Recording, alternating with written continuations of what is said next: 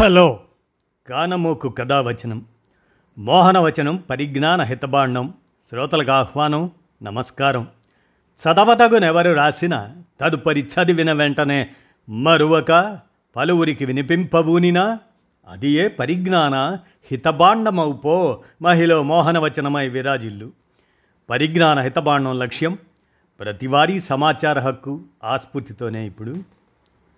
Professor ఏ రామచంద్రయ్య గారి విజ్ఞాన విశ్లేషణ అంశంగా అస్థికల నిమజ్జనం నదీ గర్భంలో శాస్త్రీయత అశాస్త్రీయత అనే దానికి సమాధానంగా ఇప్పుడు మీ కానమోకు కథావచన శ్రోతలకు మీ కానమోకు స్వరంలో వినిపిస్తాను వినండి.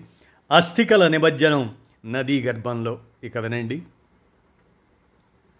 చనిపోయిన వారి అస్థికలు నదిలో కలపటం వెనుక శాస్త్రీయత ఏమైనా ఉందా? పిండ పూజ చేస్తే పితృదేవతలు నిజంగానే సంతోషిస్తారా అనేటువంటి ప్రశ్న. మనిషి సరిపోతే అస్థికలు నదిలో కలుపుతారు. ఇందులో ఏమైనా శాస్త్రీయత ఉందా? పిండ పూజ చేస్తారు. ఇలా చేస్తే పితృదేవతలు స్వర్గంలో సంతోషిస్తారని చెబుతారు.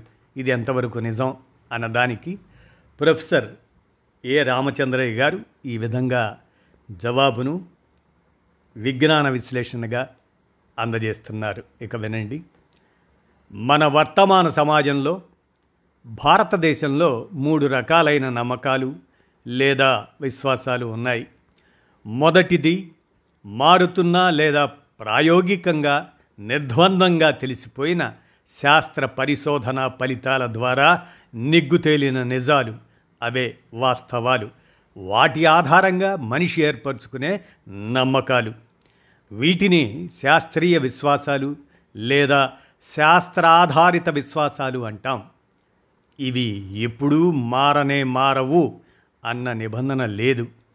పాత శాస్త్ర నియమాల స్థానే కొత్త నియమాలు బయటపడ్డప్పుడు తదనుగుణంగా ఈ శాస్త్రాధారిత నమ్మకాలు మారతాయి. ఇలాంటి దృక్పథం మానసిక ధోరణి ఉన్నవాళ్ళకు శాస్త్రీయ దృక్పథం సైంటిఫిక్ టెంపర్ ఉందని అంటాము. మనం ప్రజలు కోరుకునేది ఇలాంటి దృక్పథాన్నే. ఇలాంటి దృక్పథమే దేశంలోని ప్రజలందరిలో ఉన్నట్లయితే ఆ సమాజం అప్రతిహాతంగా అభివృద్ధి చెందుతుంది. ప్రకృతి గురించిన సశాస్త్రీయ అవగాహనతో పాటు సమాజంలో ఉన్న అశాస్త్రీయతను కూడా వారు ప్రశ్నించగలుగుతారు. తద్వారా దేశంలో అన్యాయం తగ్గి ప్రజల మధ్య సమభావం మానవతా దృక్పథం సిసలైన దేశభక్తి కష్టించే ప్రవృత్తి నిస్వార్థ తత్పరత పెరుగుతాయి. కాబట్టి మనుషులు సైంటిఫిక్గా ఆలోచించడం నేర్చుకోవాలి. అందరూ శాస్త్రీయ దృక్పథాన్ని అలవర్చుకోవాలి. తోటి మానవుడు పర్యావరణం సమతులాభివృద్ధి సస్టైనబుల్ డెవలప్మెంట్ మొదలైన అంశాలే ఆ వ్యక్తి చేష్టల్ని జీవన విధానాన్ని నిర్దేశిస్తాయి. అలాంటి మనుషులున్న దేశాన్నే ప్రపంచాన్నే సోషలిస్టులు కమ్యూనిస్టులు కోరుకుంటారు. రెండవ రకమైన విశ్వాసం నమ్మకం. ఆచారానికి లేదా సాంప్రదాయానికి అదే ట్రెడిషన్కి సంబంధించింది. ఈ రకమైన నమ్మకాలకు శాస్త్రం అంటే సైన్స్ చెబుతున్న విషయాల పట్ల ఏమాత్రం పట్టింపు ఉండదు. తరతరాలుగా తమ కుటుంబంలోనో తోటి సమాజంలోనో జరిగే పద్ధతుల్ని గుడ్డిగా ఆచరిస్తారు. మీరు చెప్పిన అస్థిక నిమజ్జనం పిండ పూజ ఇలాంటివి ఆ కోవలోకి వస్తాయి. నిజానికి శవాన్ని దహనం చేశాక ఆ శవం తాలూకు భౌతిక స్వరూపానికి కారణమైన రసాయనిక పదార్థాలైన నీరు ప్రోటీన్లు కణజాలాలు చాలా మటుకు వాతావరణంలో కలిసిపోతాయి. ఇక మిగిలిన ఘనరూప పదార్థాలు బూడిద బూడిదగా మారని కొన్ని ఎముకలు. అదే బొక్కలు బొమికలు అని కూడా అంటాం. ఈ ఎముకల రసాయనిక భౌతిక ధర్మాలు బ్రతికున్నప్పుడు ఉన్న ఎముకల ధర్మాలకి ఏమాత్రం సరిపోవు. మరో మాటలో చెప్పాలంటే ఈ ఎముకలకు పగిలిపోయిన టీ కప్పు ముక్కలకు తేడా లేదు. ఈ ఎముకలు పూర్తిగా నీటిలో కరగలేని స్పేరింగ్లీ సాల్యుబుల్ కాల్షియం ఫాస్ఫేట్ అనే లవణ పదార్థం. దీనిని సిఏ త్రీ పిఓ ఫోర్ టూగా సూచిస్తారు. ఇక బూడిదలో ఉన్నదల్లా శరీరంలో ఉన్న లోహ పదార్థాల ఆక్సైడ్లు. ప్రధానంగా calcium oxide CAO sodium oxide NA two O iron oxide FE two not three zinc oxide ZNO copper oxide CUO potassium oxide K two O మొదలైనవి ఉంటాయి. ఫెర్రిక్ ఆక్సైడ్ అది తక్క మిగిలినవన్నీ క్షార ఆక్సైడులు. అంటే ఏమాత్రం తడి లేదా నీరు తగిలినా అవి వెంటనే హైడ్రాక్సైడ్లా మారి ఆ నీటిని క్షార అదే ఆల్కలైన్ లక్షణాన్ని సంతరిస్తాయి. దహనం తర్వాత మిగిలిన ఎముకలతో పోలిస్తే ఈ బూడిద మోతాదు చాలా తక్కువ. ఇందులో ఉన్న చిన్న చితుక ఎముకల్ని కొంత బూడిదను చెంబులో నింపి అస్థికలు అని పేరు పెడతారు. ఈ పదార్థాన్ని దహన సంస్కారం చేసిన వ్యక్తి సాధారణంగా పెద్ద కుమారుడు. కుటుంబ సమేతంగా వెళ్ళి తమకు బాగా ఇష్టమైన నదిలోనో లేదా ఆయా పురోహితులు సూచించిన నదిలోనో కలిపేస్తారు. ఆ తర్వాత పిండ ప్రధానం చేస్తారు. మాంసాహారులైతే మాంసం కలిపిన భోజనాన్ని శాకాహారులైతే పప్పు నెయ్యి కలిపిన భోజనాన్ని ముద్దలు అవే పెండాలుగా చేసి నది గట్టు మీదో పొదల్లోనో ఆరు బయట పెడతారు. ఈ పిండాల్ని అక్కడక్కడ ఆకలితో అలమటిస్తున్న కాకులు గద్దలు తింటాయి. అలా తినకపోతే అక్కడున్న కుటుంబీకులు తెగ బాధపడిపోతారు. అలా కాకులు తినడం సంభవిస్తే ఆ పెండ పూజ లేదా పెండ ప్రధానం జయప్రదమైనట్లు అర్థం.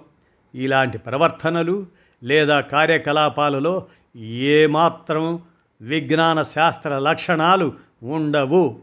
ఆ కాకులే పితృదేవతల ప్రతినిధులుగా భావిస్తారు ఈ జనం. చనిపోయిన తర్వాత ఏమీ ఆ వ్యక్తికి సంబంధించిన చైతన్య రూపం ఉండదు. ఆత్మలు స్వర్గ నరకాలకు ఏమాత్రం ఆధారాలు లేవు. కాబట్టి వాటిని అన్సైంటిఫిక్ అంశాలుగానే చూడాలి. ఇక ఇలా చర్చించుకుంటూ వెళితే ఎన్నో అశాస్త్రీయ అన్సైంటిఫిక్ అంశాలు బయటకు వస్తాయి అయితే ఇలాంటి ఆచారాల వల్ల సమాజానికి నష్టం లేదు. ఎవరి ఇష్టాలు వారివి అని సున్నితంగా ఆ సంప్రదాయాల్ని ఆచారాల్ని చూసి చూడనట్లు వదిలేయొచ్చు. కానీ ఏనాటికైనా మనుషులు అన్సైంటిఫిక్ అంశాలను నమ్మడం పాటించడం మానేయడం మంచిది. ఇప్పుడు పైన చెప్పుకున్న ఎముకల నిమజ్జనం మరియు పిండ ప్రధానం తదితర కార్యక్రమాలలో కేవలం ఆర్థిక నష్టాలు నిష్క్రియాపరమైన కాలహరణం తప్ప మరేమీ ఉండదు. అలాంటివి ఏ రకంగానూ ఉపయోగకరమైనవి కావు.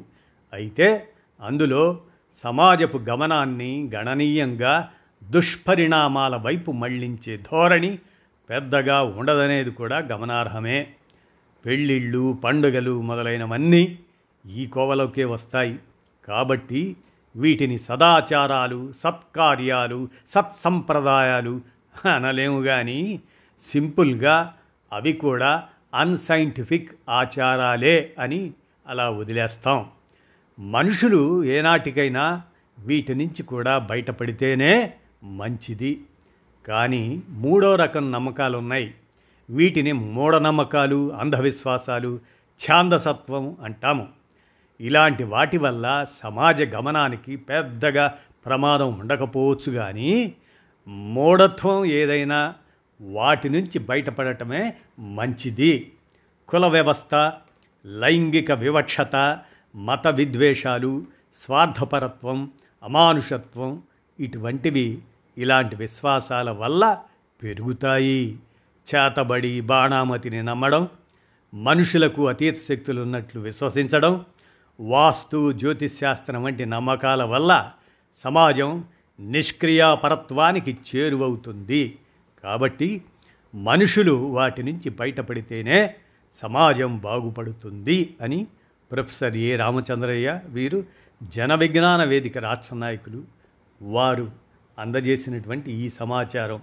అస్థికల నిమజ్జనం నదీ గర్భంలో శాస్త్రీయత అశాస్త్రీయత అనేటువంటి విశ్లేషణని మీ కానమోకు కథావచనం శ్రోతలకు వారి సహకారంతో వినిపించాను. విన్నారుగా? ధన్యవాదాలు.